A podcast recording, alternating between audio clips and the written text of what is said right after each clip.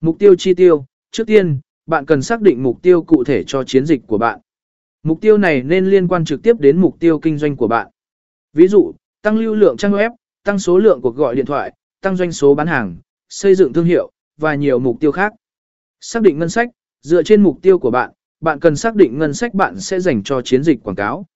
Ngân sách có thể là số tiền hàng ngày hoặc tổng số tiền bạn sẽ tiêu cho chiến dịch trong một khoảng thời gian cụ thể. Ví dụ,